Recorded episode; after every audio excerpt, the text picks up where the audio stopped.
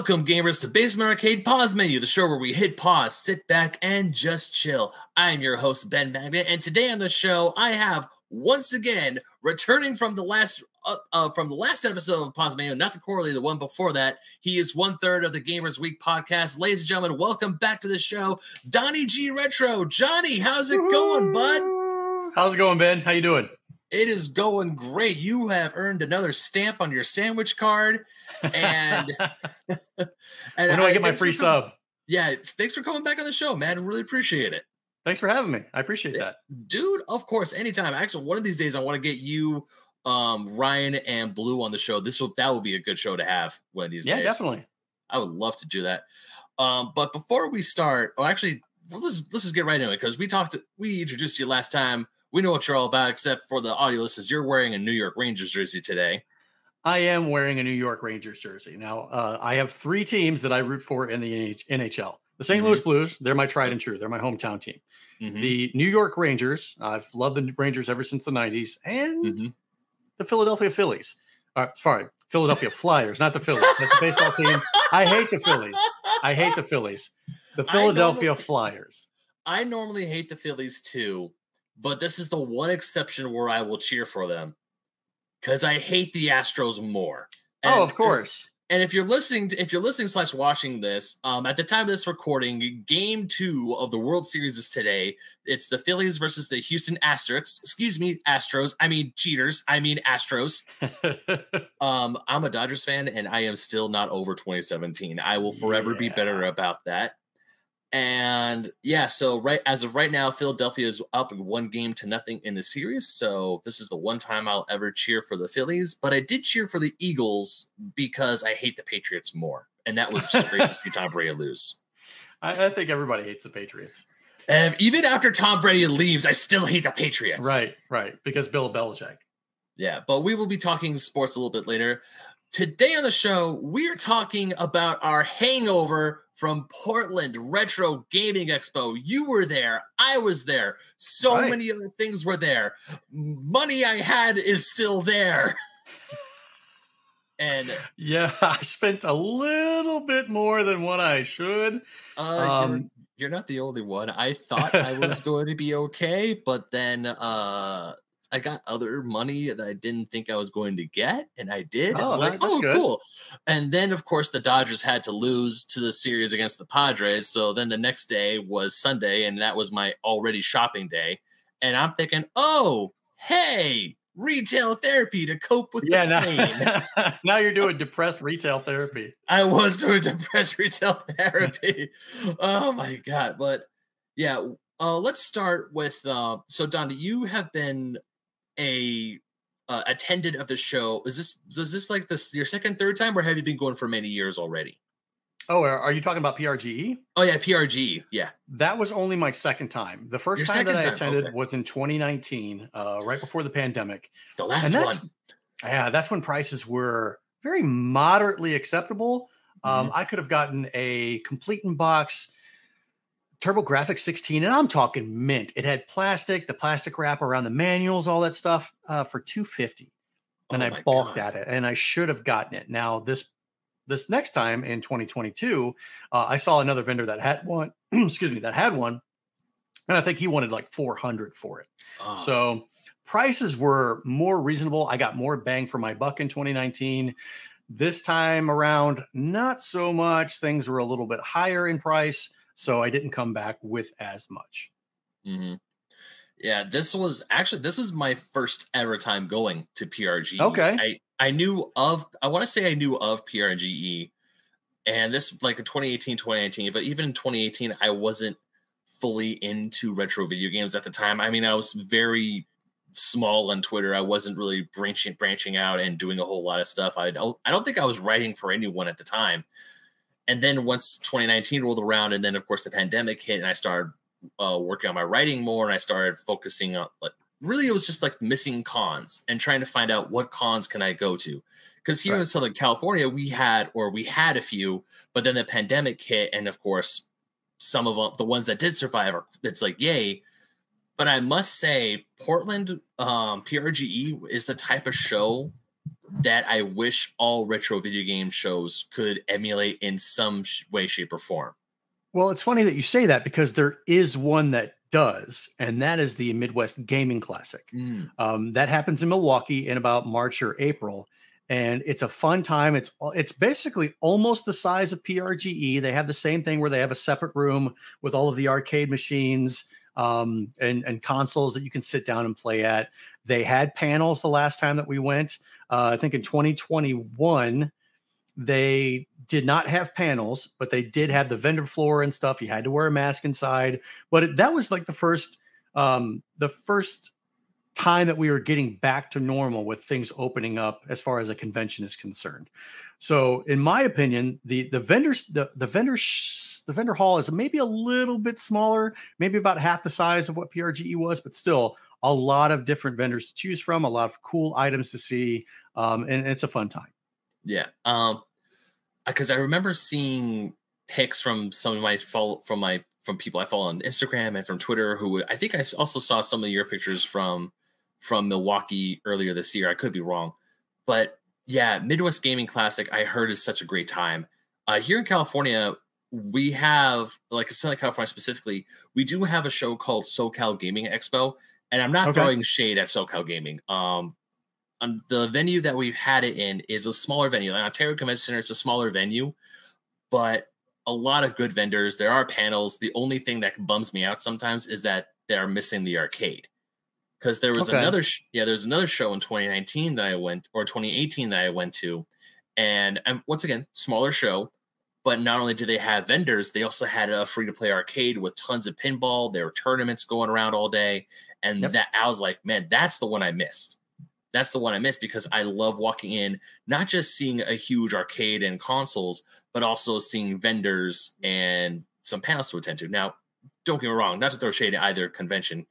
One of them is still going to this day, which I'm thankful for, and the other, unfortunately, had to close, close the doors because conventions are hard. Yeah.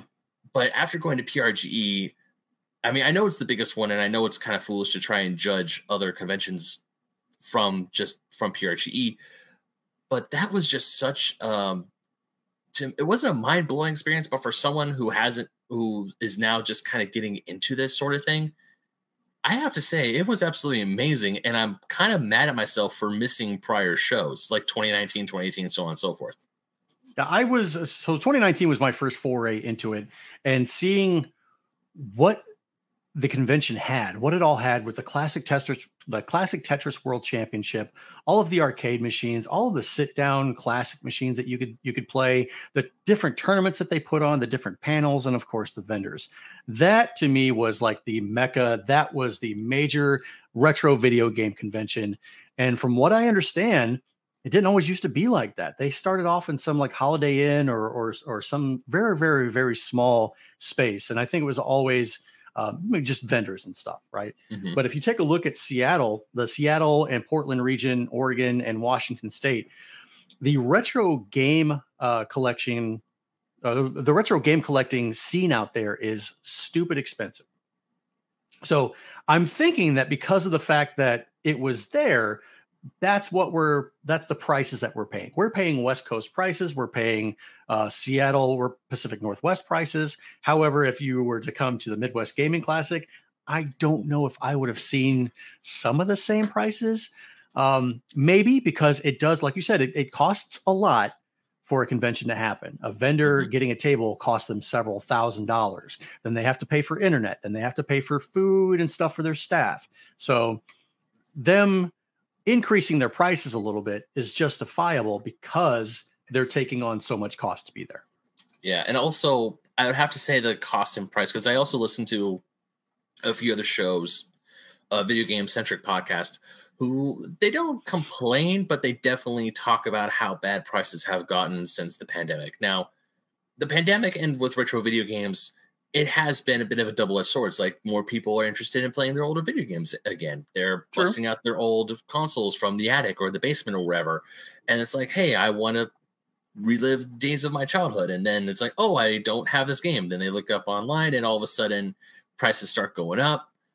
Um, more people are getting into retro games, and then the whole crap with WATA happened, and that probably helped with more prices going up. Yeah, it did. Um, yeah. And I think people saw it as an investment as opposed to just a, a regular collecting thing. They're like, oh, this is something I can sink my money into and it's going to hold value, possibly grow in value because of this one game now selling for $3,000 when before it was only $100. Like, oh, let, let's let me try my hand at the video game stock market.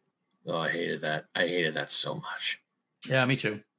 Yeah, even when because like, luckily I had a media badge because my publisher for one of the magazines I write for, he was able to get me and a friend of mine a media badge, and we were able to walk into the vendor hall the day before it opened on Friday. Yeah, me too. Oh, nice. And walking through, I saw I forgot what booth it was, but they had a bunch of sealed WATA graded games. That it wasn't WATA themselves. It, I want to say it was either the auction booth. I know which booth. Yep. You know? I know which booth you're talking about. Yep. Yeah, and I was walking through, and I took a few pictures and I posted on my on my Instagram and the Fake Nerd Podcast Instagram on do you want to pay off a car or buy the most popular Super Mario Nintendo 64 game ever made? Yeah. Because Mario 64, this booth was selling it for $37,000. That's just stupid. Um, and I'm just looking at this going, what the damn hell? And even I went to uh, Pat Contri's booth um, of the CU podcast to buy one of his guidebooks as a reference book. And when I went over there on Friday, what a WATA guy was actually trying to, to get top was, I would say, arguing with him or trying to start an argument because he was with WATA. He was like trying, oh, you, I need to come to your podcast so I could defend WATA and why WATA is good. And he's like, no, yeah, no away. way shoe. I, I want absolutely nothing to do with WATA or any type of grading. You know, and and and I say that with a caveat. So mm-hmm. I have two or three sealed games. Mm-hmm. And one of them being uh, Goonies 2 for the NES. Now, if I were to take that game and if I were to grade it, and let's just say I could sell it for $5,000, that's more money I can go out and use to buy games I can play, games that I can open up and actually enjoy. So I'm not a sealed guy by any chance. I don't go out there and spend a ridiculous amount of money on a sealed game or a graded game. To me, mm-hmm. that defeats the purpose of collecting, of actually playing the damn game. Because now right. everything I have is all boxed in this clunky plastic acrylic case that you can't use. Oh, I, I get to look at it. That's it. Mm-hmm. So and even to get to the game, you're gonna have to like get a sledgehammer because not only that, you send the you send the game out to get graded, and then it comes back and it doesn't come in with the grade that you want. You have to break the case and send it again. Hopefully that they someone else gives it a better score. But yeah. Anyways, as far as I could tell, the WATA booth, uh, not a lot of people were there, and I stayed as essentially I avoided WATA like the plague.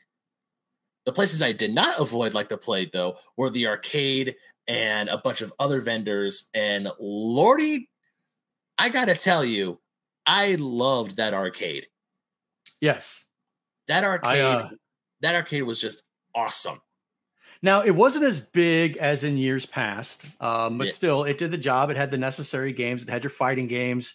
Uh, it had, uh, I think, it even had an afterburner arcade machine, which was uh, on the fritz. You couldn't play it. Uh, there was a couple games like that actually, but yeah, it, it had a decent selection. Yeah, I was walking through with my friend Scott because I asked my my friend Scott has been to PRG beforehand, and so when I was playing this trip when I wanted to go, I called him up as like, "Hey, let's you've been before. Do you want to come back?" He's like, "Hell yeah, let's go." And the whole a lot of the time when we were walking through, Scott was telling me that the arcade got smaller, but of course this is the first year back after a three year hiatus, essentially. Yeah. So there's probably more people there, but there's a little less stuff to do, if that makes sense. But me being a first timer, I have only have a few California conventions to go off of, and already I'm walking through and I'm just like sensory overload. I'm, I'm like a kid in a candy store walking in, and when I saw you on Friday, that was by complete chance. I literally saw your Gamers Week podcast sweatshirt for a split second. I'm like, Donnie, is that you? I know that podcast. Yeah, I know this guy. Although I feel bad because I do follow Red Ox and Ducks in Disguise on. I actually no, I followed Red Ox first. I followed Ducks in Disguise afterwards, and it completely went over my head that that's who you were with. Yeah, it, it, yeah, it's fine. I mean, I, people who don't really post a lot of their, uh, the I guess their faces and whatnot. Um, you you kind of don't. You're not familiar. You're not that intimate with with how they look and what you should be looking for whenever you go to a convention like that. So it's understandable. Yeah, but I, I want to get your thoughts on on like like your thought process throughout the day because I know on I want to say Saturday you were at the um, Blockbuster Video Game Championships. Yes. How, how was that? Um, I own I wasn't able to go. I or I, I was able to go, but I was just running all over the place on Saturday and Sunday. But what happened? What happened during the championships? I want to know. So um, my time uh, was like twelve fifty or something like that, and I got there like right at twelve fifty, uh, knowing I probably should have gotten there 10, 10 minutes before. But I was too busy just like walking around the vendor hall, seeing what else I could buy. And then I show up and they're like, "Oh yeah, you kind of missed your spot, so we'll we'll slide you into the next one." And the next slot was like maybe like twenty minutes later, and I got slotted in with Pat Contri of all people. Oh wow! Um, but in my pool that I should have been, I think there was only like four people, so mm-hmm. I might have had a better chance. But I had never played Bomberman '97 or Saturn Bomberman um, prior to this this time, so I went in there very green, not knowing what to do. Luckily, they did have an instruction sheet that was like in acrylic that you could just kind of glance at. Okay, this button does that, this button does that, and this button does this. So I kind of got familiar with the controls, but the strategy had no idea. So I the floor was wiped with me pretty easily and pretty quickly. Um, and then you only got one shot. So if you don't mm-hmm. qualify in Bomberman, you don't get to qualify on with the uh, the next game. So um, once my pod was over, I picked up my stuff and I left. Um, oh no! But it was yeah, it was good on double jump games for what they're trying to do, recreating the Blockbuster World Championship, and I hope that's something they continue to do moving yeah. forward at subsequent uh, PRGEs in the future. Yeah, um, even that whole mini Blockbuster experience was something that I was not yes. expecting. Yeah, so if you haven't seen the last blockbuster documentary that was on or documentary that was on Netflix, um, the I, I, Sandy, I can't believe I can't remember her last name, but she is the she's the manager that runs the last blockbuster, and she was there and she got this. Uh, you know, we talked to her and everything. I asked her if she wanted to be a guest on the podcast. Um, when we asked her, why don't you rent video games? And she said, well, there's a reason for that, and it's because we wouldn't get them back.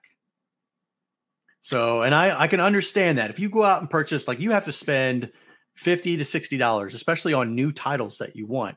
She does a lot of this herself, where she will buy inventory herself. So that's coming out of her pocketbook. So you take a game like a PS5 game, you go and uh, you rent it out to somebody. Well, guess what? Now they've got to install it, and then you have to have then you have to worry about them uninstalling it from their PC or I'm sorry, mm-hmm. from their PlayStation or Xbox or whatever. And then they take it back to the store, or sometimes they just don't take it back at all. So now yeah. that's a loss that they have to incur. And I completely get it. And you definitely don't want to do that with any type of retro games.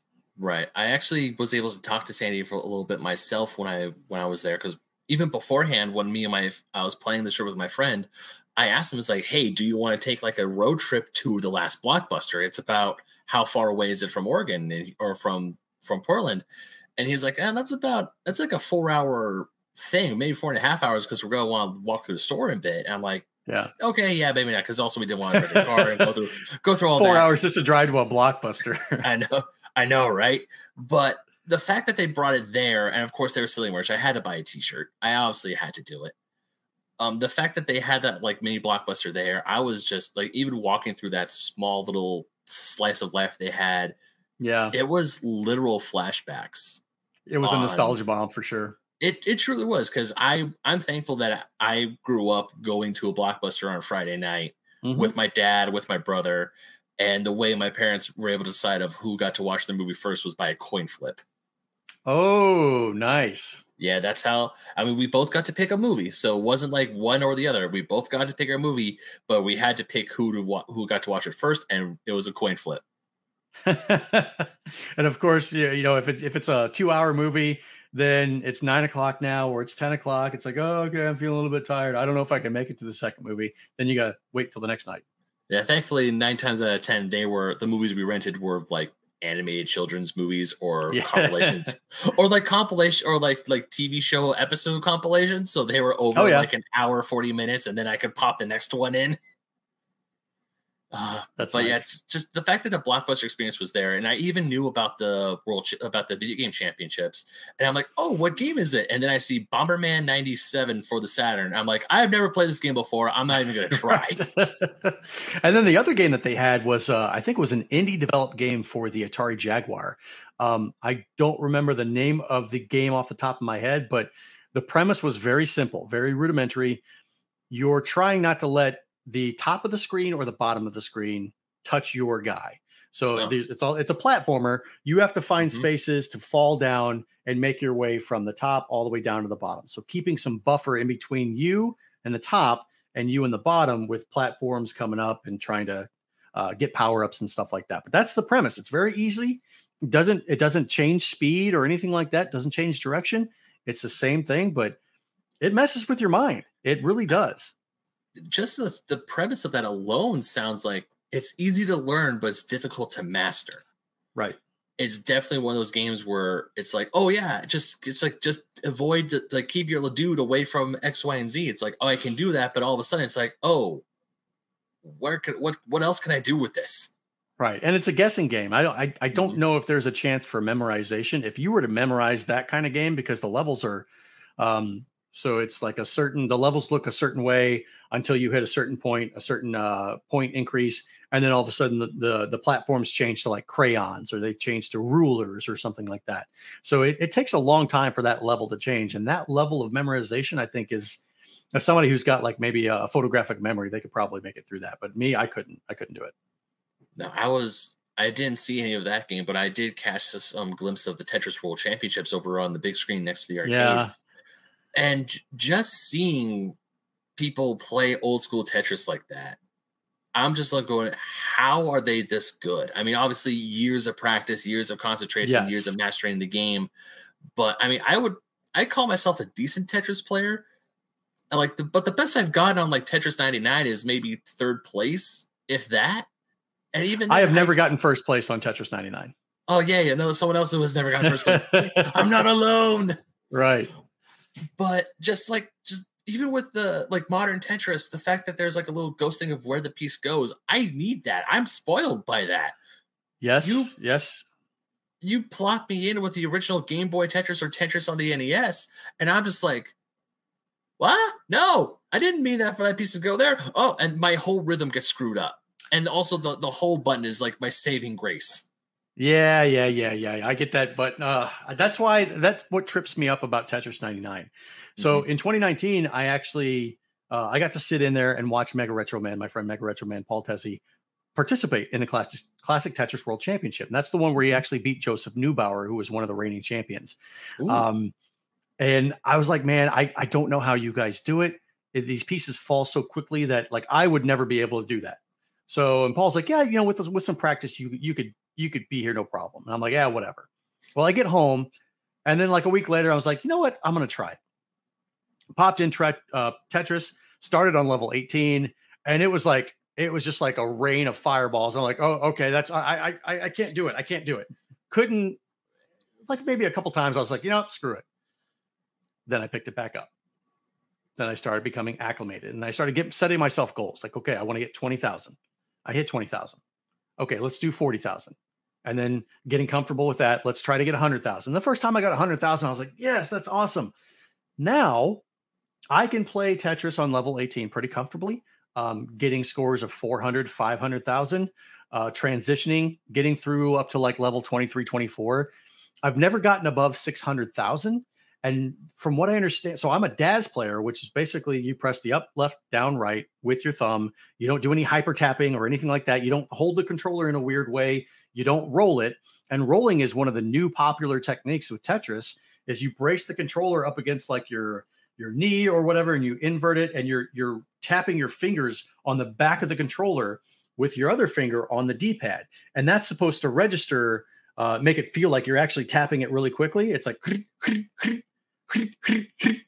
so when the pieces when the when when the pieces are getting higher and higher and higher and you're rolling they go to the left and right very quickly i am learning so much stuff from this because I, I, would love to learn how to roll i that's a technique in tetris in classic yep. tetris for the uh, in classic I, tetris If you put a classic NES controller in my hand and say play Tetris, I'm holding it normal style, like like Same a, here. What? Then you would be a DAS player. yeah, I guess I am a DAS player. Bloody hell. And what I've also learned is that so when moving the pieces left and right, you actually have to to to keep your thumb or finger on the D-pad. So if you if you put something over to the right and then you you lift up off of it, it loses that pressure and then the piece that comes down, it takes it takes um a couple more inputs to get it to back up to speed to move over to the left quickly. If you don't, it's like eh, eh, eh, eh, eh, or eh, and it breaks your rhythm. So if you don't keep your your your thumb on that pad consistently and constantly, it'll trip you up. Oh man. I, I'm learning something. I'm learning so much new stuff today about people playing classic Tetris. And I because I just got I just took one look at people playing classic Tetris and I just I just looked up and I said, Nope, and I walked away. I went Ain't back gonna happen. Wild Bill's. I went back to Wild Bill's to get a refill on my root beer. I was just like, there's no way in hell I could do it. That's the way I first felt whenever I saw them play. But with some practice, you can definitely be there. Prop, yeah, practice makes perfect. But unfortunately, my NES is in there and it's not plugged in yet. So Oh, okay. it's I'll just plug be- it up. Yep, gotta plug it up. But besides that, one of the other things that I love about, or I loved about PRGE is besides the the tournaments, the arcade, the blockbuster experience, and also the video game museum that they had, which I thought was great. The little Yes. Pac-Man museum they had, I thought was really cool to see all the different uh, Pac-Man memorabilia throughout the years. Um, what I also loved was display of consoles throughout all the video gaming hmm and it's at places like this because back in the before times, uh, SoCal Gaming had a display of consoles as well that you can play that you never played before. And for the first time ever, I got to play a Fairchild Channel F Nice. and a Virtual Boy. Never played a Virtual Boy, never played a Fairchild. The fact that they had a Fairchild sitting there ready to go, I'm like, well, I have to. And I'm kind of upset about the Fairchild because I had no idea what the heck I was to do. I didn't, I was trying to restart a game and I'm like, I'm like reading the thing, like the tech specs and everything. I'm like, cool, but how do I pick a game? How do how do I make this? Because I played a game for a hot second, and I have to say, it was that controller was so weird. I've never laid hands on a Fairchild before. Okay, so the Fairchild controller is essentially like a joystick, but you hold it in one hand, and there's like a knob on the top, and Okay. to like the knob is your directional one to go up, down, and I think some games go left and right, but a lot of them were like Pong clones essentially. But another way to activate is you push down on said knob, and it like registers a button put press. Okay. That's it. Hmm. That's all the Fairchild controller is. It's essentially just like a like a joystick, and you just do that as I'm clicking my girlfriend's pen. And it was, I mean, it was definitely one of those very early 80 games, very early 80 systems that you're just looking at this going because they didn't know what was going on Right. but the fact that this was the first console to use cartridges that I'm like I could finally say I played a Fairchild before. This is this is cool. This is I'm playing history. Like the fact that I'm sitting there looking at this, looking at the Atari. There's a Commodore a few uh, seats next, a few seats down next to me. I'm just sitting there going, I am sitting in such a, I'm sitting in a room with all this grand video game history.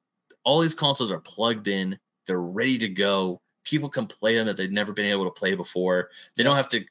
And I thought that was amazing. You And don't have I to unplug something from the from the TV and plug this system up and, and do all that. That's all ready for you. It's all ready to go. It's all there. And I'm like, man, this this is great. This is why I love things like these. And then I went over to try to play the Virtual Boy, and I'm like, oh, so that was a Virtual Boy. My eyes hurt now. it's an acquired taste. Um, I don't play my Virtual Boy all that often. I think I only have like maybe three games for it. Um, but yeah, it's it's a it's a cool little system. You there are Mhm. there are some people who actually modify their Virtual Boys to where they can play it on their television screen. Where, but yeah, you lose the 3D effect and everything. But um, yeah, they, they, it's a, it's a simple modification that they can do.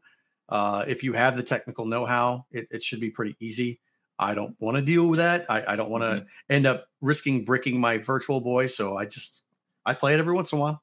Yeah. Actually, one of the things about the Virtual Boy that I will say my I did get an eye strain a little bit, but it wasn't as bad as people say, probably because I only played it for about maybe five, ten minutes at the most. Yeah. Um, the game that I was plugged in was Mario Clash. And I actually kind of liked it, but really the problem I had with the Virtual Boy was the controller and not the 3D effect itself. Okay.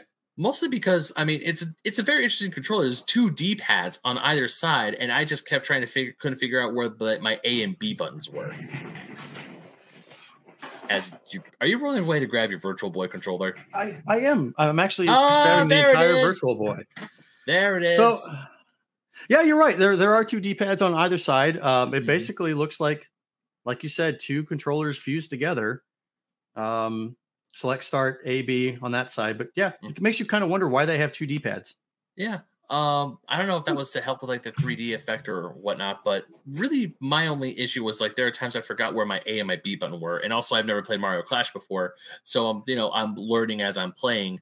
Right. And Mario Clash, I actually say it was a pretty cool, different rendition of the Super Mario Bros. arcade game, where you beat you uh, defeat some turtles, and then the layout changes a little bit, and you have something in the foreground, and then you have to go into the background and continue the level from there. I thought that was actually, for the time, pretty innovative. Uh, I would not know. I have never played Mario Clash. Um, Okay. I do have it sitting there on my shelf. Um, yeah, sealed for. I never popped it open. Okay, I I would say it was pretty fun. I'm not gonna lie, I, I enjoyed it, but still playing. This is my first time ever playing a Virtual Boy, so just even though just like hunched over on the table, my face up on that visor, and I'm just like, so this. And even then, I put I posted on Twitter. That was like I think my most popular tweet from the entire convention, just saying I can finally say I played a Virtual Boy. Right, and so right, I many saw that. people in my and so many people in my comments were like, "Cool, how's the headache?" Yep. There, there were people that experienced that back in the 90s. That was all the things like uh, sticking your head in there for like a good hour or 45 Mhm. minutes is going to give you a headache. Um, when I picked mine up like maybe six years ago, uh, I played it for about a good 20 minutes. Did I have a headache? No. Mostly a neck strain, just like holding Yeah. my neck inside. Yeah. But no headaches. Yeah, really, it's just like the way the Virtual Boy is. It's like you think they would put like a headset, like a strap, kind of like a MetaQuest or something. That's the, yeah, you would think a strap would be nice, but I guess that that's why they have the stand. Mhm. So you don't have to have something on your head whatsoever. It's just it's a stand. That's it. You can adjust the stand. Yeah. There's no height adjustment, which sucks. But putting your face in this thing, yeah, you're gonna have to hold it like that, and Yeah. that that that causes some problems. Yeah, I, as I was playing this, I was because right before I went for to Portland, I was visiting some friends of mine, and uh, a friend, a fr- another friend of a friend, brought in his VR headset, and yeah, wearing that thing compared that to a Virtual Boy, we have made leaps and bounds from the Virtual Boy. Yes, But- we have. but even but not to throw any shade at this console because obviously when Nintendo tried this gimmick, they thought it was a good idea, and they eventually brought the 3D back with the 3DS. Although I'm still kind of like, you know, you could have done some cool stuff with the Virtual Boy games, like remade those in a Virtual Boy collection. That was a missed opportunity, Nintendo. Yep. Definitely, that was something they could have done. I don't know if it's. Um, I don't think you can do something like that on the Switch. Um, maybe they just think it's it's not worth it. It's not worth No. the time or the investment. So Well, then of course you have you hear a lot of people say. I mean, it's probably one of the reasons why they made the 2DS because people have said they play their 3DS with the 3D functionality off. Yeah. So, I mean, uh, that's just me just being a little bitter because it's because I've heard some great games on the Virtual Boy, but they've never been released elsewhere, or they can't be released because the way the Virtual Boy was.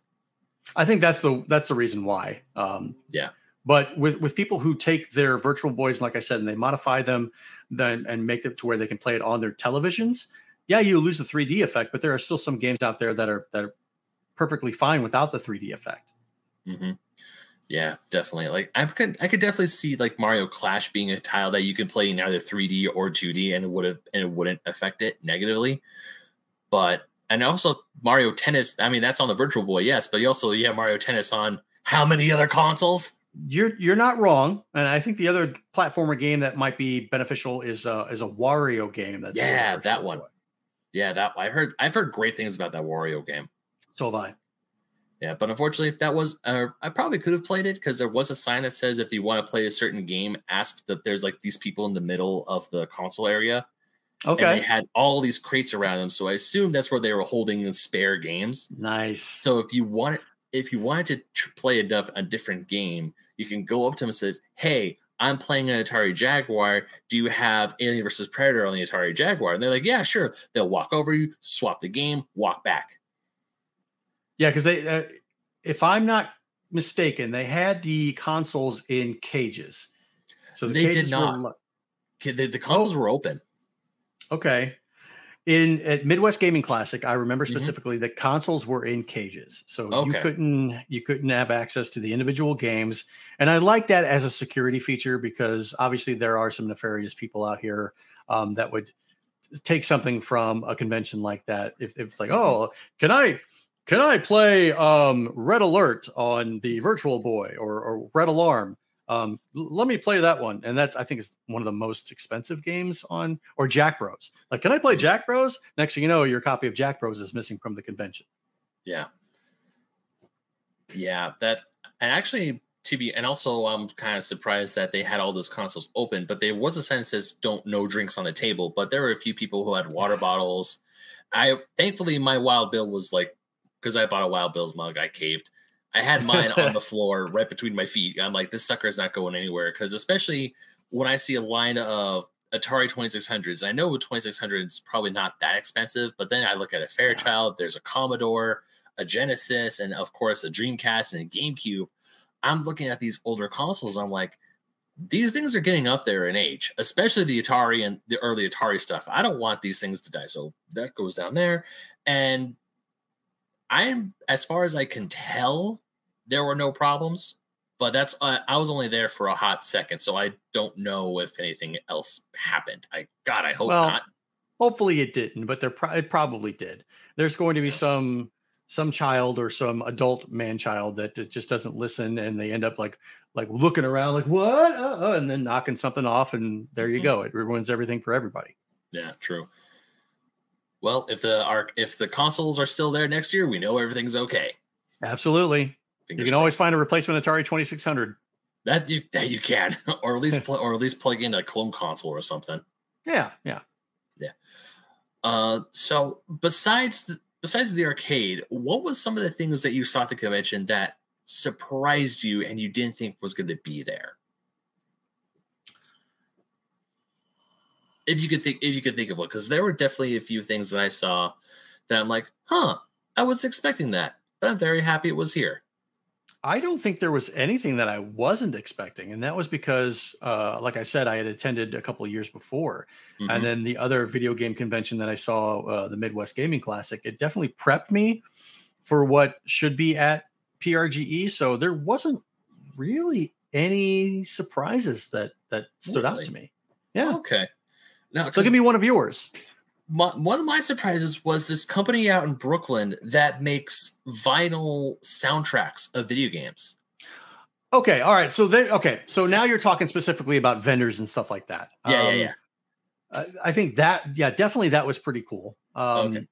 But really, I guess when you when you when you get down to it, if there's an opportunity to make something for for people like especially us retro video game collectors, I, I think that somebody's going to take that opportunity. So Yeah. uh, it it it did surprise me that there was an item like that, but it didn't.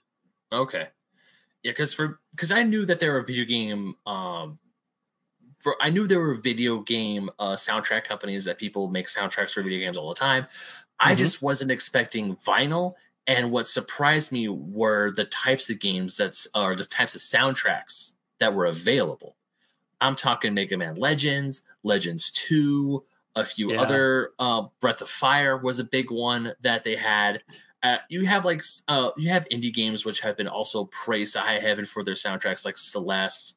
Um, I don't. There was another game that was there, but I'm, but I know Cel- they had a few copies of Celeste. They had a few variant copies of Celeste, but the ones that, of course, I automatically went to was Mega Man Legends and Mega Man Legends Two, and I was just like, thank God, people are still. They still have love for the Legends games, but also like, oh my god, these are licensed. These are official. Right. what the hell?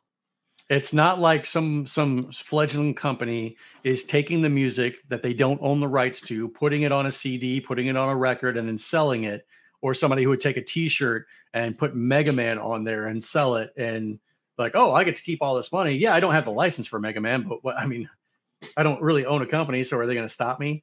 So at least they officially got the license for the music. Yeah, that that what to me that was just like, oh man, this is amazing, Mega Man Legends. But unfortunately, because A, I don't have a record player, but my biggest problem at PRGE this year had nothing to do with the vendors, has nothing to do with the convention itself. That my biggest problem was the luggage I brought with me because all I brought with me was a hard shell carry on case and my backpack. That's it. I know your pain. So, unfortunately, there's quite a few people. And also, I bought, I think I bought more books than I did video games. Who buys a book at a video game convention? I do. I'm the nerd. no, you know what? That's another thing I really liked. I liked how there was other forms of media about video games at this convention than just video games. True, true, true. You had uh, you had movies, you had uh, records, vinyl, books, all that stuff. It was it was really all encompassing. Yeah, and I was like, there were a bunch of places, a bunch of um, like self publishers, smaller publishers. Um, one who writes. There's a gentleman who works for the or who helps write for the magazine, or one of the magazines I write for. And I bought one of his books, and there was one company that I was really bummed because they had a. You might have seen these guys, but they had this um, the collector's field guide to video game consoles you know, okay. it's, this, it's this nice book. It's about like yay thick. It's like 200, 400 some pages of really good information about all these different video game consoles for people to go out and hunt down and collect. And I look at this, I'm like, this would be a great reference book for me to have. And I'm talking to the guy who wrote it, and I'm telling him, it's like, I want this so bad, but I can't. And he's like, Oh, I'll knock like 20, I'll knock 10, 15 dollars off the price tag. And you want me to be on your podcast? So I'll do another deal. He was trying to deal, give me a deal, and I'm telling him, was like, Oh no, good sir. It's not a matter of can I afford it. I know I can afford this. I probably shouldn't, but I know I could put the money down. The problem is, can I get this home safely? Uh, yeah, I don't have because I don't have the backs. I saw so many beautiful pieces of art, even um over by Ground Control, the arcade that they had a little booth for. They had a beautiful poster that I wanted to put in this open void space right here in the loft. There was another cool poster of Pac-Man, of the official PRGE art mm-hmm. that I mm-hmm. wanted to get. I just it just wouldn't fit and I had to go on a plane to get back home to Southern California. Same here. Um, I, I went out there with the explicit plan of packing another bag inside my suitcase. So I folded it up, mm-hmm. stuffed it in there with my clothes with the intent of filling that particular bag up if I needed to. And I was going to check my bag that had my clothes in it. Well, luckily everything I bought was able to fit in my uh, my laptop carrying case and my my my luggage. Uh, there was one thing, however, that wasn't going to fit, and that was the Primal Rage um, banner that I bought, poster vinyl banner that I bought at the auction on Saturday night. Oh. That thing was like I hold out my hands, and it's like that's how wide it is, and it's about this tall and rolled up. There was no, I was like, I was thinking maybe I could get it on the plane and put it in there, but I was like, no, it would not fit. I would have to fold it, and I'm not going to do that. So I had them ship it, and it's it's actually it's it's right above here. It's right above my gaming uh, shelf okay. over on this side. Um, but I do feel your pain going out there, yeah. not knowing what they have, not knowing what you're going to come back with, and not having the extra space. One of the vendors I spoke to, uh, he was telling me how like he he had whenever he first started he had gone to places um, and even not just with video games but with like action figures so he went to a store one time and the guy's like yeah we're closing and and i'm going to you know be selling all this stuff at this at a discount. And he's like well he looked over the store he's like yeah i'll take it. He's like what do you want? He's like i want all of it. And he's like uh what? He's like yeah i want all of this stuff so what kind of dealer are you going to get me? And the guy's like i'm in ohio. I don't live here. So I got to figure out how to get all this stuff back. So he goes to Target and buys like several pieces of luggage specifically just to haul all his stuff that he just bought back home. Yeah, my girlfriend and I we joke. I mean, we joke, but we also were dead serious about when we finally are able to travel to Japan. We're gonna bring Yeah. like an empty, like we're gonna check in a luggage, but one of them is gonna be complete. But we're gonna each like have like a luggage or two extra uh luggage pieces, like the big ones. Mhm. They're gonna be completely empty when we when we go from LA to Japan. And when we come back, they're gonna be chock full of souvenirs. This I'm the same way. I've always wanted to visit uh, Japan. My wife and I have been talking about it for the past like two years. I think it's something we're going to do uh, in the near future. But so many different video game stores to visit um, and get stuff on the cheap, on the super cheap. I am all for that. Oh, Super Potato, the Pokemon Center, um, just anything in Akiha and Akihabara. Essentially, that's like that's the dream right now. Yep. is to go to Japan. That's my Um, mecca. That mine too, mine too, buddy, mine too. but even with the PRGE, I would say I saw so many great things at PRGE, but then I saw uh, I also saw things that I was definitely outpriced for, and it kind of bummed me out. Yeah. Um, my serotonin, I call it my serotonin buy. It was this was, like the big per, like the big purchase I made to uh, after the Dodgers lost was a copy of Pokemon Fire Red. okay. So I got a copy and I was looking around. I was, it was either going to be Fire Red or Emerald for the GBA. And I thought, okay, I know Pokemon games are expensive. Don't know why, but they still are. If I could find a loose copy of Fire Red for maybe $70, I'll be okay with that. I didn't find anything under 90. I Hmm. saw I found over 90 and I was like, you know what? 90 is probably the best price I'm going to get it at. So I got it for 90. again, you're you're at a convention where they have to upsell a little bit or or increase their prices a little bit to pay for being Mhm. there. So I get it. Yeah, but also I one of my one of the pieces I've want as a collector's piece, I'm okay with it being loose. I don't need it to be in the box. Was Tengen Tetris for the NES. Ah, yeah, I have that. Yeah. I found one booth that had it. I But it think I was- remember that booth. It was he, he was selling it for like 120 bucks. I'm like, can't do that. Too expensive. And I think I saw it on eBay for 30. So I'm like, oh yeah, I could pay $30 for that game. haven't haven't seen it since. Haven't seen it since. And I'm like, son of a bitch. Now, I think, and don't quote me, but I think we are seeing video game prices starting to dip. Oh, And you're I not the only one who's you're not the only one who's thought that.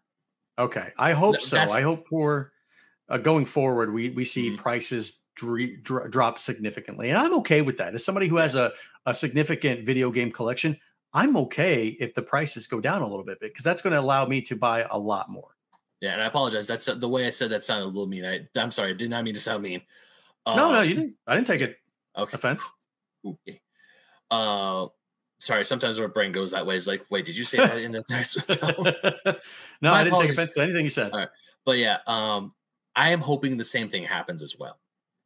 I'm really hoping these prices start to go down because I would like to buy more games. I even though that me buying games, my backlog is just constantly staring at me. It's like, dude, Yeah, same why? here. Um, but there are definitely some games that I would have preferred or not preferred, but there were some games that I was really itching to get. I was trying to find um Luigi's Mansion because a Twitter friend of mine, I think she's a Twitter friend of yours too, Princess Sparkle Bunny, Amy. Yeah, yeah. Yeah.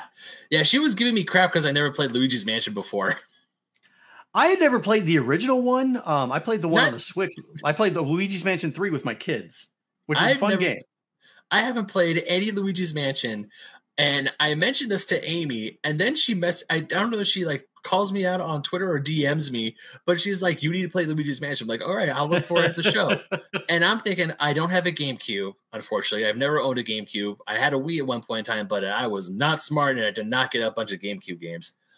Um, so I'm like, you know what? I do think there's a 3DS remake. So there's Dark Moon and the original that was remade for the 3DS. So I'm like, okay, I will. I'll try. I'll get Luigi's Mansion. I'll find. I'll try and find the first Luigi's Mansion. and I'll play it, see if I like it. Then I'll get Dark Moon, then I can play Luigi's. Then I'll play Luigi's Mansion Three. I'm weird sometimes when I play games. I have to play them in order. Okay. Um, sometimes there are other times that doesn't apply. So Yeah.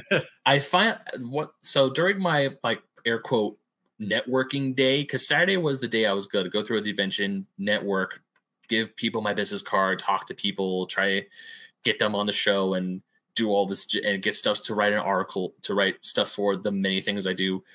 And then Sunday was the day I shop. I found a few places with Luigi's Mansion. I didn't check the price tag, but then on Sunday I come in, I'll go try to find it, they're gone. yeah. And I'm like, damn it. I wanted that.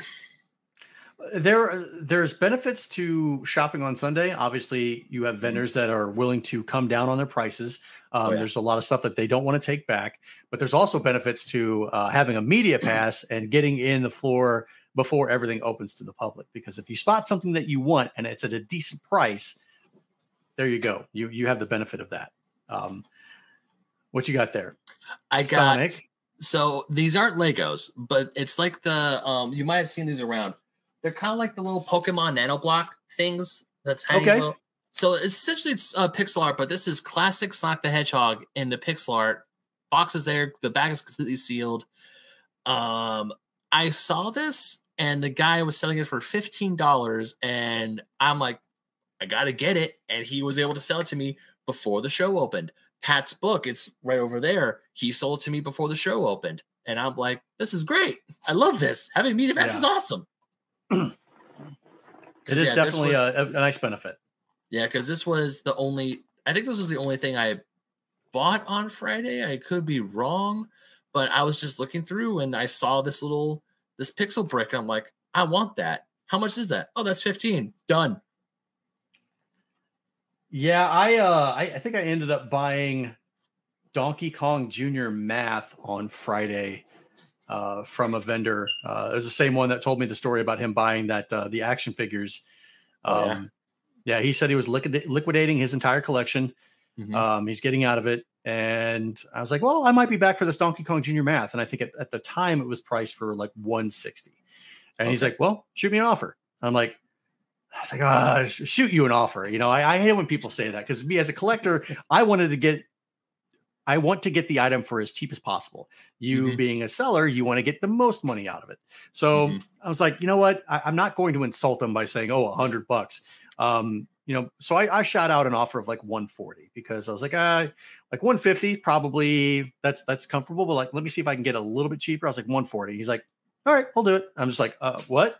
He's like, yeah, yeah, I'll do it right now. I was like, Shh, crap. Um, okay. I mean, I, I do have cash, but I it's like none of their stuff was up yet. The internet wasn't working for any of the vendors, so they couldn't do uh, electronic payments or anything like that. So I'm like, uh, this is too good of a deal. He already said yes. I was like, ah, there you go. I'll take it. So now I own Donkey Kong Junior Math. Yay. Yeah. Yay. um there was definitely there was definitely an uh ah, man there were so many impulse buys like a bunch of the books i have right here there were damn impulse buys um i want to say the one game that i wouldn't say it burned me but a game that i was just casually looking for was the pokemon trade card game for the game boy color okay. and I saw I want to say it was SideQuest. SideQuest had it for thirty dollars. I didn't really get to. Uh, it was in the case, but I thought thirty dollars. All right. I mean, the, the It was loose, right? Loose. Yes. Okay. Yeah. If it was CIB, I was stole it.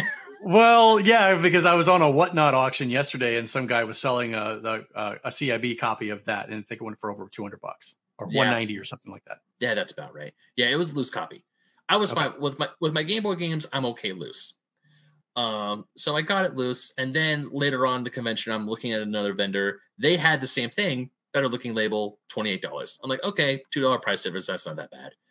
I find another. I find it again somewhere else for twenty five dollars. I'm like, god damn it. That's why you always got to look. That's the, You that's the thing. It's a double edged sword. you see the game that you want. It's got a price tag. You're like, oh, I really want this game. Do I go and look around a little bit deeper to see if somebody's got it for cheaper, or do I just bite the bullet and and take the risk that somebody else is not going to see it and like, oh, yoink. I bet the bullet. Yeah, it, I, it's done that to me too. I, I, I bit the bullet and no no shade no shade to side quests. They did give me a, a good game. The game works, although I did find a not only that, that's the game I've been playing the most since I oh, came home with it. And it's weird because I never played the. I'm writing an article for it on go about it on GoNintendo right now, but I'm sitting there playing this card game video game. I'm like, normally I hate card game video games, but this is really fun and a very easy way to teach people how to play the Pokemon trading card game. Because as a kid in the 90s, I didn't. Sorry, flash my 90s shirt right now. As a kid, grew up in the 90s at the peak of Pokemon. I didn't know how the fuck to play the Pokemon card game. We just bought the cards and showed them off. Yeah, I was uh, I played Magic the Gathering in the 90s uh, er, when it came out since beta. So I've been a player of Magic since beta. And then when Pokemon came out, I was like, what is this? Like, what is this child crap? I was like, no, nope, I am steering clear. And I could, I could have, I could have, I could have purchased original initial booster packs and stuff like that, but I steered clear of it. And now I'm kicking myself in the ass.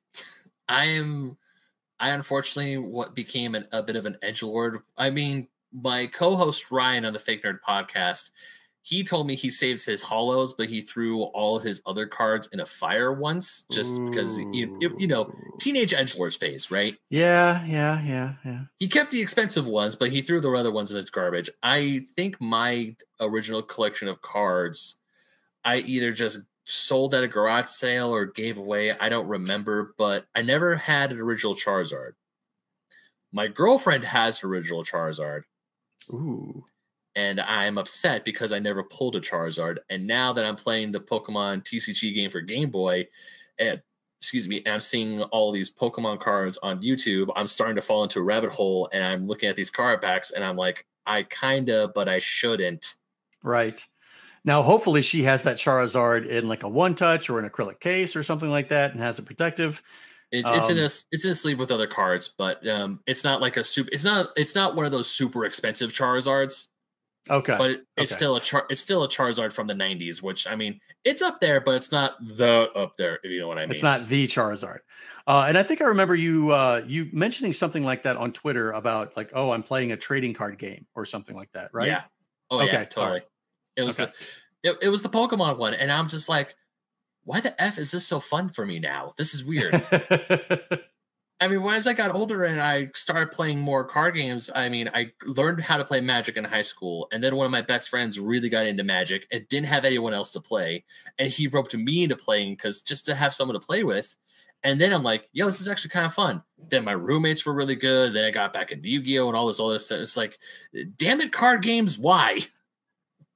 The card crack is expensive. Um, yeah. For me, like I, I learned this too late in life with trading card games is to just go after the singles, spend the mm-hmm. money, go after the singles of what you want. Stop playing the lottery on trying to rip open that expensive card in the packs, like spending three to four dollars on the pack and getting absolute junk. Yeah. Spend the extra money. Spend take that four dollars. If you if that card you wanted was was fifteen dollars, guess what? You just wasted it. And now you don't have the card.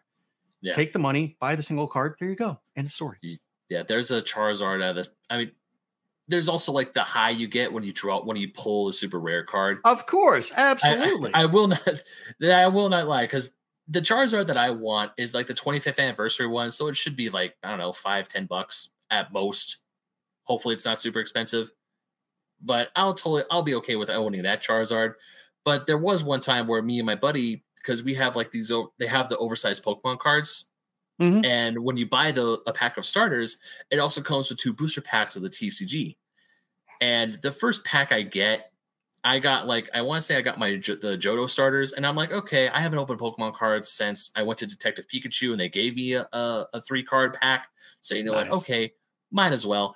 I pull like this super or this rarer Rayquaza full art card, and I'm just staring at going, oh no, the thrill, the thrill of pulling a rare card. it's, it's got, got its hooks in you. Yeah, it got me. It's dangerous. It is. It is extreme. There's one time I even told my girlfriend that like, hey, I'll buy us some uh, Pokemon Go booster packs to see if we could pull a Ditto. Didn't pull a Ditto, but we still had fun playing. yeah, there you go. But you are absolutely right. Card crack is very, very dangerous. And even seeing that there was a lot of Pokemon cards for sale at PRGE, it's like, and now it kind of makes sense because I I don't know if this was the same if this was the way back at 2019 or even at PRGE's uh prior, but now that TCGs like Pokemon, I think there was a few Yu-Gi-Oh games, uh, Yu-Gi-Oh uh, um, sellers yeah. there as well. But with mostly Pokemon, how that Pokemon, even the the train cards have also made their way into the retro gaming scene is still like this wasn't a thing now back then you wouldn't see this at a gaming convention. Now you do. It's like, where's the Pokemon cards? Oh, we got like 20 sellers over that way. Yeah, and I think that's because the, with the whole grading thing that took off, um, and cards have been graded for the longest time, but but, but other companies recently started to do trading card game grading. Mm-hmm. So I, I, think that's the reason why you now see it at any avenue that they can to sell it, they're going to take it. So that's why you're seeing it at video game conventions. Yeah. And is it weird that I'm okay with with comic books and trading cards getting graded, but I'm not okay with video games getting graded? I yeah, I'm the same way. Um, I have a couple of graded comics that I sent in myself, but for the most part, all of my entire comic book collection is ungraded. And you know why? Because mm-hmm. I can I can pop open a bag, take out the comic, feel it in my hands, read the comic, and put it back. And that's something I I, I really like to do. Uh, if I were to take all of my comics and grade them, I then I don't have that luxury anymore. Yeah, I could right. I could go digital. I could read a comic digitally, but it, it, doesn't replace the feeling of holding it in your hands, flipping through the pages, and reading it that way. And that's the that's the best way that I like to experience it. The yeah. same thing with video games, like uh, we talked about earlier. Uh, if you have a sealed game, sure, go grade it, sell it to get the money to buy more video games. Um, when people do this with complete and box stuff, I don't really ah, like I would I wouldn't do that. I wouldn't grade a complete in box item because then I can't open it up and play it. Right. Yeah.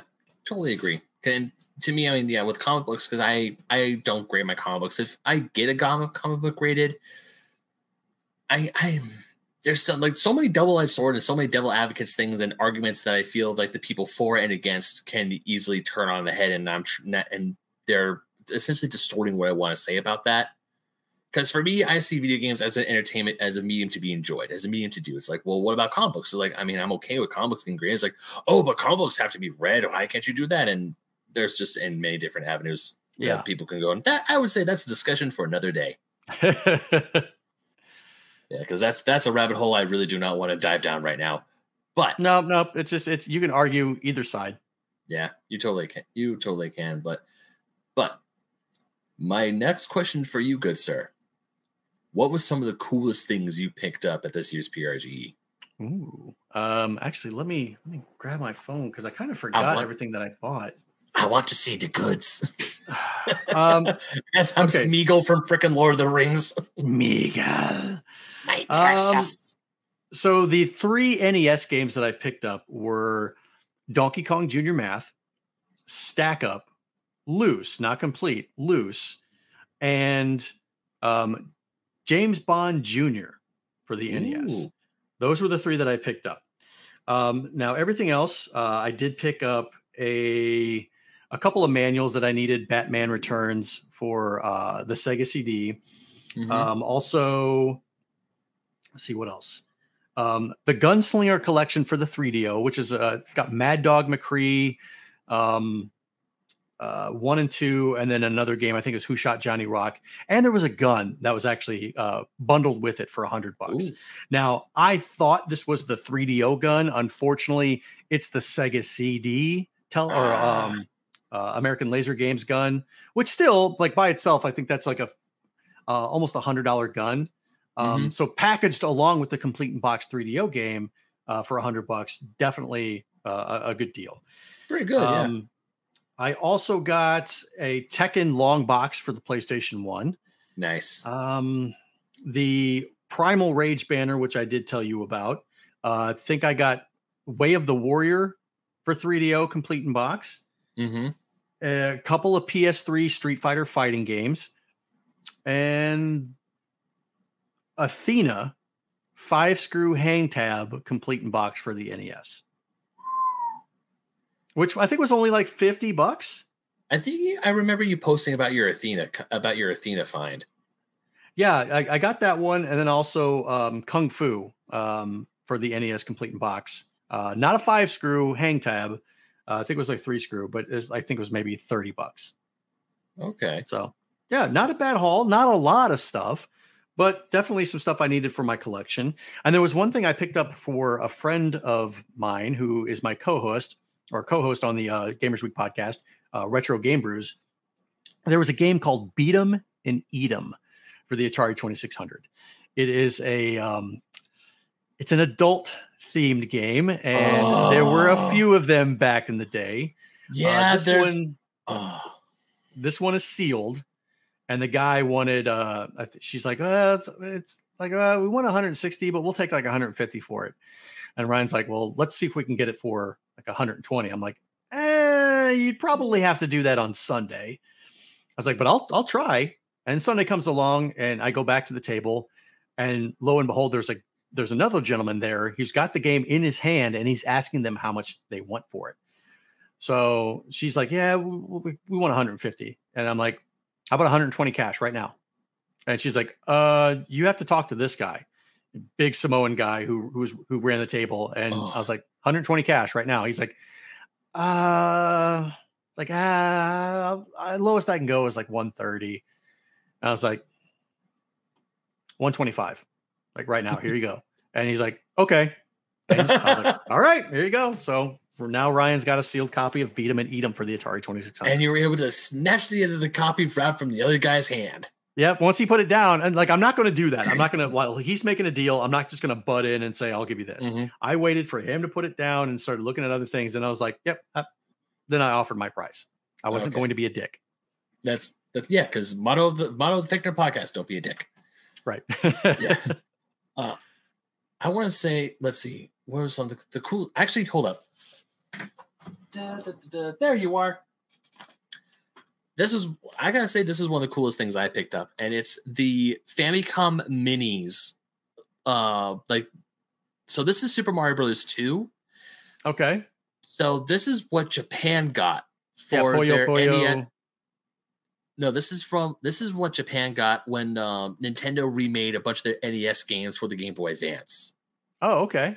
So what Japan did is that they put the game, the the actual cartridge for the game, inside a replica box of the box art, the original box art for that game, and put in this nice like little plastic cover. And this is Super Mario Bros. 2 for the Famicom Disk System, which we Ooh. got here in America as the Lost Levels. Okay. And a few places had these, and I thought these are so cool because they come in like this nice little. It's an one. It's not a. It's a one to one replica of the original box.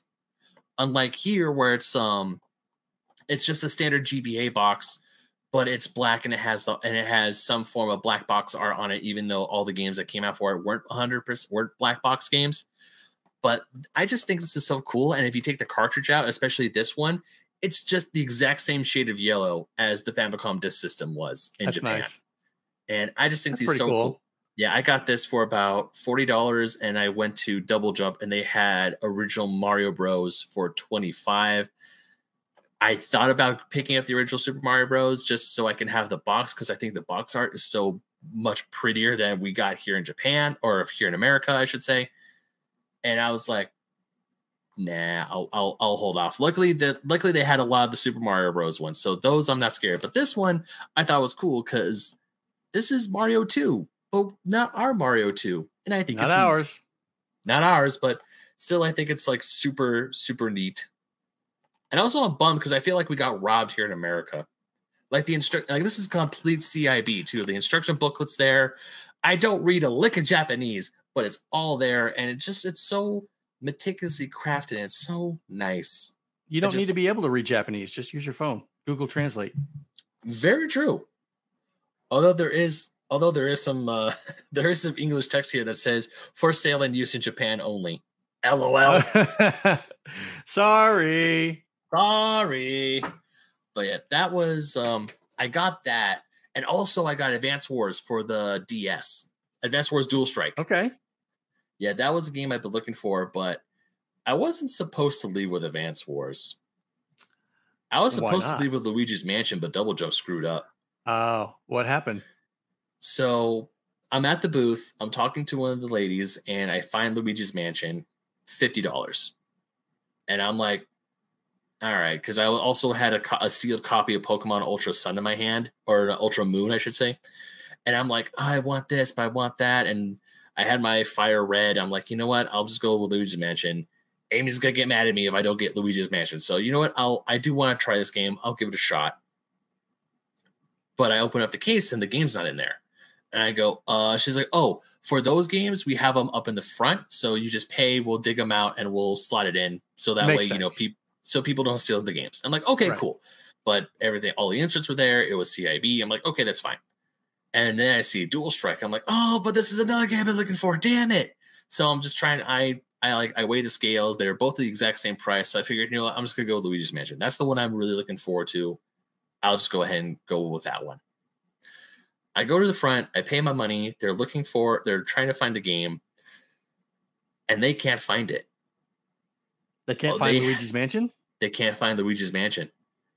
They pull, instead pull out a copy of Luigi's Mansion Dark Moon, and they're like, "Wait a minute, did someone buy Dark Moon earlier?" And they're like, "I think they someone did, yeah." It's like because whoever found that put in Luigi's Mansion with Dark Moon, and now we have Dark Moon with the Luigi's Mansion.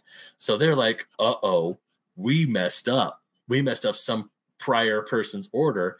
And I'm yeah. standing there and I'm standing there going, uh, what does that mean? So they look at me and they go, okay, you technically paid for a game we don't have.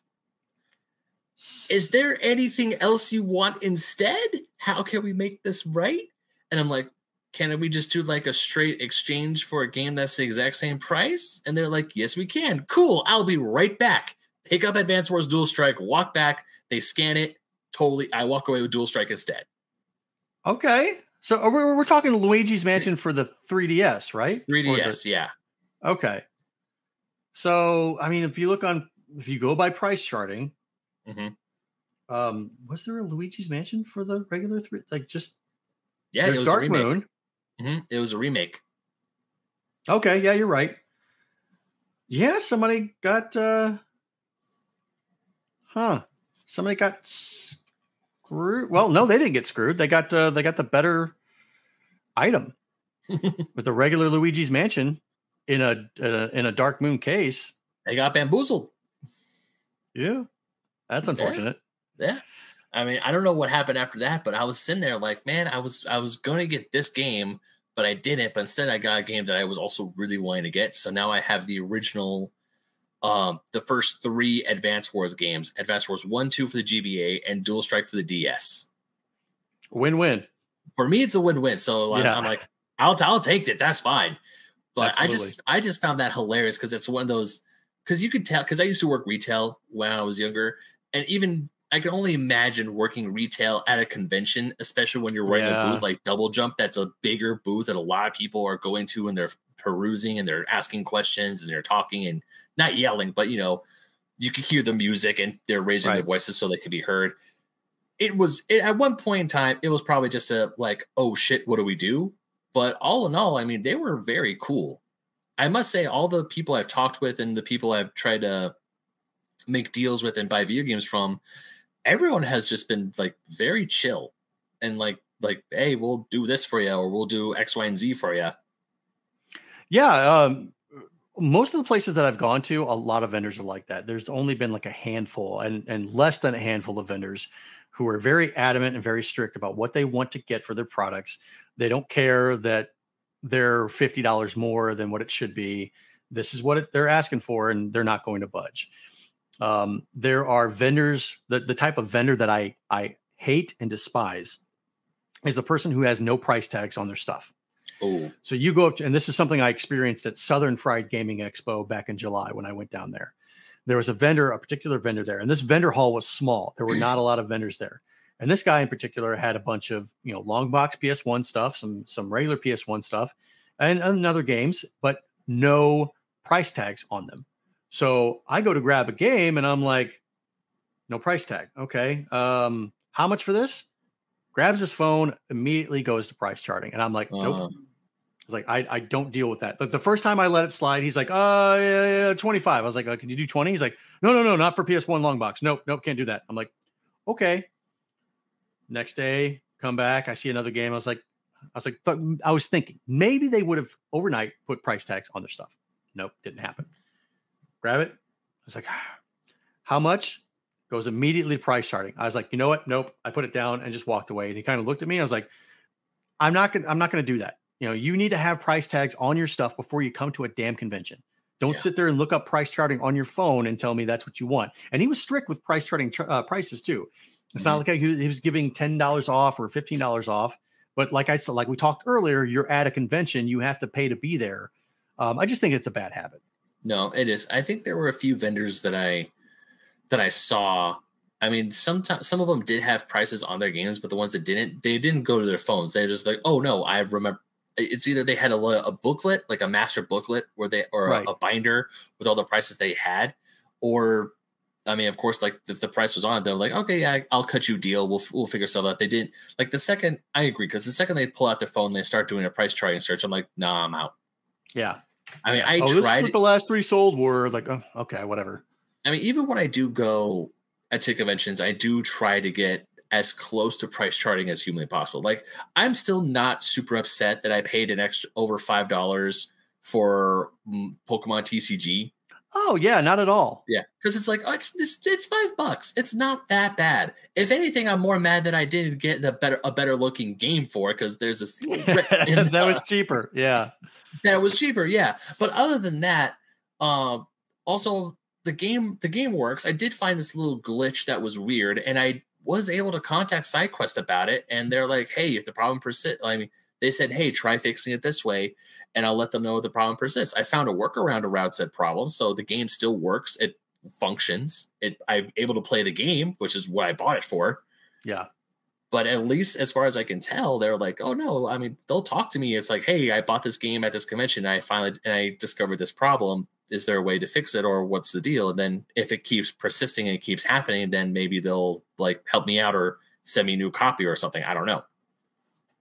Yeah, and have you send that copy back and all that stuff. Yeah, like I send them my copy, they send me the new one, and because I because I want because I want to support those guys, and I there's also a few other people down there that um I would when I was talking to them, they were like, these are really cool people. Like there's a store um that me and my buddy Scott went to on Thursday. We landed on Thursday and we were exploring Portland a little bit, and there's a store called Top of the Line Games it was a great store. So much stuff in there. And like the people I was talking to, the, the shop clerks were really friendly. They were really cool to talk, talk nice. to. They had this really cute logo with a with a tanuki, like a Tom Nook raccoon, and a, like a coat of arms with a few other video game things. And it was, I was like, man, this is really cool. This is really nice but you are 100% right about those northwest about those northwestern prices because jesus tap dancing christ were games in yeah. there expensive yeah and that's i, I saw a, another tweet or maybe it was something on facebook the other day about how um, these stores are always stacked with stuff but there's a reason for that it's hmm. because their prices are so ridiculously high that they can't move the product yeah so. i was when I was at top of the line, when I was at their storefront before the convention started, I was looking at some PS1 games and like, oh, okay, because a lot of PS1 RPGs, they were like 70, 100, 120. Um, they had a 3DS X, a new 3DS XL that was the Super Nintendo coloring, eight hundred dollars. Mm, yeah. I don't know if it was sealed or not, but the last time I remember seeing one of those suckers and it was sealed, the store that was selling it was one it's uh 500 for it. And I was joking with one of my friends, is like, do you want a PS5 or do you want a new Nintendo 3DS? it's like, I'll take the PS5. Yeah. But at the same time, I'm looking at this, I'm like, that's an insanely high price tag, but it's also sealed. Never been opened before. So at that point, I'm like, okay, I could kind of forgive it, but still, I don't have $500 to burn. Right. And if I did, and if I did have that five hundred dollars to burn at that time, it would have gone to a PS5, not to a 3DS. as much as I love the 3DS, I did get a 3DS game, so that made me happy. Probably a better purchase for the PS5. Yeah, probably a better purchase. Yeah. Uh, but other than that, all in all, what are some of the things that you that you look reflect back on on this year's PRG? It's like, man, what the to you was it a great convention? Was it a good convention? What was like your feeling after the convention was done for you? It was a it was a good convention. So it was a great convention in 2019 when it was my first time going to one of these things. Um, this one it was a it was a repeat, so it was nothing nothing better, nothing worse, more of the same. Um, I did get to hang out with some friends uh, the entire weekend. Um, I did get a backstage seat to setting up the Blockbuster World Championships with Red Ox and Ducks in Disguise. Um, just a, gr- a, great overall time. You know, the, the Pacific Northwest uh, is, is a place that I love. I love to visit. I, I my wife and I have even contemplated moving there. Um, the prices, I think, just kind of keep us away from the area. Um, but yeah, just a great time seeing people, getting to talk to people, getting to see people with the same mind that love the same thing in the same space, um, sharing what they love, and that that means a lot. Although you didn't sign my nipple. I did not sign your nipple. That was not even supposed to something that was was supposed to be something that happened. That's RGB. He likes to make plans for me and then see if I can uh, deliver on them. But no, I, I was sorry. not signing anybody's nipple. Donnie, I am so sorry. I had to bring that. So when I posted the picture of the two of us when we finally met each other IRL at PRG, I want to say it was Blue who tweeted back at me and said, Did he sign your nipple? And I was very confused. At that point in time, I had not listened to the latest episode of the Gamers Week podcast because when you guys put that episode out, I was already at PRG. I was like, I was listening to shows. I was like, woo, stuff. Right, right. And then when I finally came back home and I started listening to it, and she mentioned, and it was Blue and um, Retro Game Brews we're talking about you signing people's nipples. I'm like, oh, that's why. Happy Gilmore I'm, style. Like, I'm just, I'm looking at it. I'm just looking at my. I'm back in the hotel room because I'm not gonna lie, the internet at the convention center was horrid. It sucked. I, I am so glad that all, all my stories were able to go through it, but man, there are times where I, my phone was like exploding when I was on the train to go back to my hotel room. I was like, oh damn, I missed some things. Yep. But yeah, I was looking at the phone and I saw Blue right tweeting me. I'm like, what? And like every so many things are going through my brain. I'm like, I know. I was wearing my Super Nintendo jersey. That thing is like, don't get that dirty. Yeah, what I'm not gonna write on about? that. Please don't write shirt, on that. Show me your nipple. I'll sign it. The, the nipple will be the O D nipple N N I E G. well, I, I was just glad to meet you in person. That's all I was Me happy too. about. Me too. Uh, even though it was for like for five seconds. yeah, it was very early. Um, yeah, I don't think I saw you the rest of the convention. I I, I didn't. I I wanted to message you again to see if you wanted to hang out or something, but at the same time, as I was telling my publisher when we went to dinner that night, sensory overload. Yeah, just especially for someone like me, because I was telling him I was a kid at the candy store. I was I was like constantly looking at something like, ooh, shiny over here, ooh, shiny over there. And I felt bad because there are times I would go one way, my friend Scott would go a different way, but then we just talked to each other. It's like, oh no, we're I'm gonna go that way. If you want to do your own thing, go do your own thing. And we would just break off and explore. And all of a sudden, I'm like at one end of the boot, at one end of the convention hall. I'm just like, what's going on? Where are all the th- look at all the things? Yeah, it was definitely, definitely sensory a, overload yeah, it was definitely a Doug from Up moment where I go squirrel, but instead, yeah. Uh, I, but there was one game I did see, and it made me think of you, and I'm kind of mad at myself that I didn't message you about it. But at the same time, I thought you weren't going to get it anyways. Okay. Little Samson for eight grand. Yeah, yeah, of course not. I'm not going to spend eight thousand yeah. dollars on Little Samson. While the game is fun, don't get me wrong, it's one of the the funner later releases of a Nintendo game that they had. Um, no thanks. I'm not going to drop that much coin on it. It was C. I think it was CIB, but I just saw Little Samson eight thousand, and I'm like, I know Donnie's been looking for this, but at the same time, I don't think he has a grand to burn. I haven't been looking for it. I mean, I, I see it or, all the time. I'm not going to be the one that drops that amount that that drops that amount of money to pick it up. I don't think like because I remember there are times where on the show you mentioned about Little Sam like you you probably threw some jokes about Little Samson, so that made me think it was like, oh, I guess I guess Donnie's yeah. looking for this one. But yeah, I saw that. I'm like, yeah, that's not even close. Not even for me. Same thing with like the, the the WATA Seal games that were thousands upon thousands of dollars. I'm just like, how yeah, about they no? Had, they had sealed uh, Genesis games, and I don't know if they were sealed, um, but the, some of them were complete in box and stuff like that. It's just no thanks.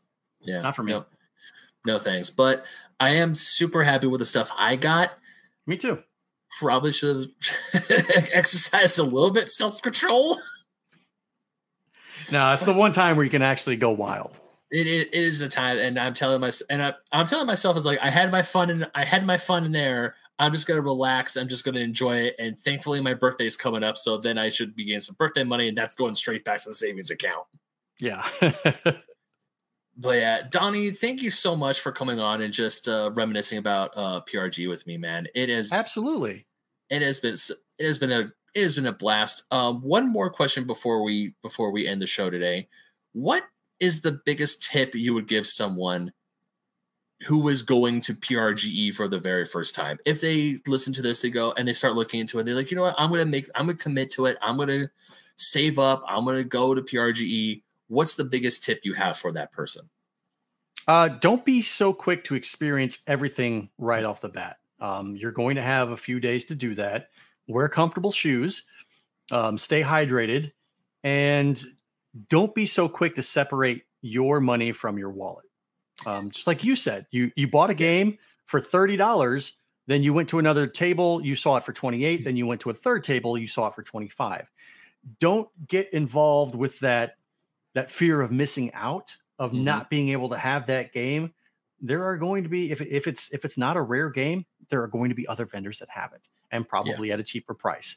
Um, don't necessarily wait until Sunday to pick something up because it could be gone. Mm-hmm. But Sundays are when the deals happen.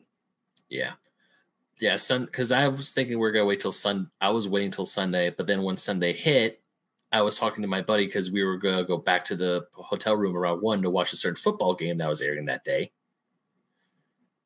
So yeah, I would. Those are some very good tips. I would definitely say that. Yeah, don't be too quick to to spend, spend, spend. Because yes, you do see a lot of really cool things, a lot of beautiful things, but just try to take a deep breath, take it all in, and then uh-huh. just like I would say, do like maybe a once over of the convention at first, and then maybe prioritizes like like because I came in with a list. I had a list of games I was trying to find, a list yeah. of games I was looking for, and even a list of like, hey, if I find it and I'm okay with it, I'm gonna go for it.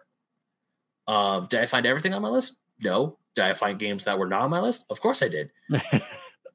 but def I would definitely say go just take it all in and just try to prioritize. And this and another tip I would say is uh bring a big ass suitcase bring enough space in your suitcase to get stuff back home. Otherwise, Just, you're shipping it. You're you're screwed because I was thinking because I saw so many N64s. I saw the Jungle Green N64 that I've been wanting for years. A guy was selling it for under 200 bucks. And I'm like, and he had the controller too. I'm like, I can do it, but I shouldn't because it's gonna take up all the space. And I'm like, damn it all. Yeah. That's kind of a high price anyway for that because those typically go for like 130 in my area. Oh. So when's the next gaming thing in your area again? I got like I'm just talking about Facebook Marketplace. I see people selling jungle green stuff all the time for for that price. Well, unfortunately, here in California, people are a little more on the up and yeah. up. So, yeah. So I, if I were to go to my Facebook Facebook Marketplace and search for a jungle green N64, they would probably be like 200, 250, give or take. Oof. Man, yeah, because unfortunately, I live in an area where people know about electronics. So, not yeah. to say that St. Louis doesn't, but I don't. I'm. It's just a different. I mean, there there are people who are more willing to get rid of stuff um, around here for a cheaper price, uh, and not be sticklers for price charting or eBay and what have you. Uh, not here. Have you seen our gas prices? Yeah, that's the one thing I do uh, not want to, or I, I do not want to experience what you guys have. I mean, come out and visit us by all means, but I, I don't, don't live here. It's it's too expensive. Yeah, I, I, don't think I don't want to. I don't want to. Yeah, that, that's that's fine. We're also, we're we're full. we're so there's so many people here. Traffic has gone up. as yeah, much no as thanks. I love the state of as much as I love the state of California, I was born and bred in the state, but goddamn, there are so many things. Huh, that's I'll a visit. topic. Yeah, visit. Visiting good. Visiting's very good. But anyways, Donnie, thank you again so much for thank coming you. on. I, of course, open invite you, uh, retro you ret, uh, retro game brews ryan and blue open invite to the show whenever you guys want to come on chat video games you're more than welcome to hit me up Sure. um but yeah where could people find you on the internet my friend Uh, you can find me more pr- uh, primarily on Twitter at Donnie G Retro and also with the Gamers Week podcast. Um, you can find that wherever you get your podcasts. I do stream seldomly on Twitch. Uh, same name, Donnie G Retro. I actually had my first stream last Tuesday in almost six months, six or seven months. Um, and I I plan to get back into it a little sparingly. It's not going to be on the schedule that I kept before, where I was doing it three or four times a week. It's probably only going to end up like maybe once or twice a week. Okay. Well, definitely go ahead, check them out. Definitely check out the Gamers Week podcast. It's a fantastic show. There are definitely times I'm listening to the show and I'm like, I gotta message, message them about it, but then something happens and I forget, and I'm mad at myself because there was something you guys were talking about. I want, yeah, essentially squirrel, but also, uh, God damn it, squirrel again. Squirrel. But yeah, go check out Gamers Week podcast. Go check out Donnie G on Twitter. And of course, you can follow me at Ben Magnet27, Instagram, Twitter, TikTok. And you can also uh, find me writing for Old School Gamer Magazine, Fusion Gaming Magazine, GoNintendo.com, and of course, co hosting the Fake Nerd Podcast, which is the channel you're watching or listening or whatever. But yeah, Fake Nerd Podcast.com. That's the hub for everything Fake Nerds. Once again, Ryan, thank you so much. It was great Donnie. meeting you for that split second. I hope to see you again in the future, IRL, and we can spend a little more time than five seconds together. you called me Ryan. I'm Donnie. Damn, damn it!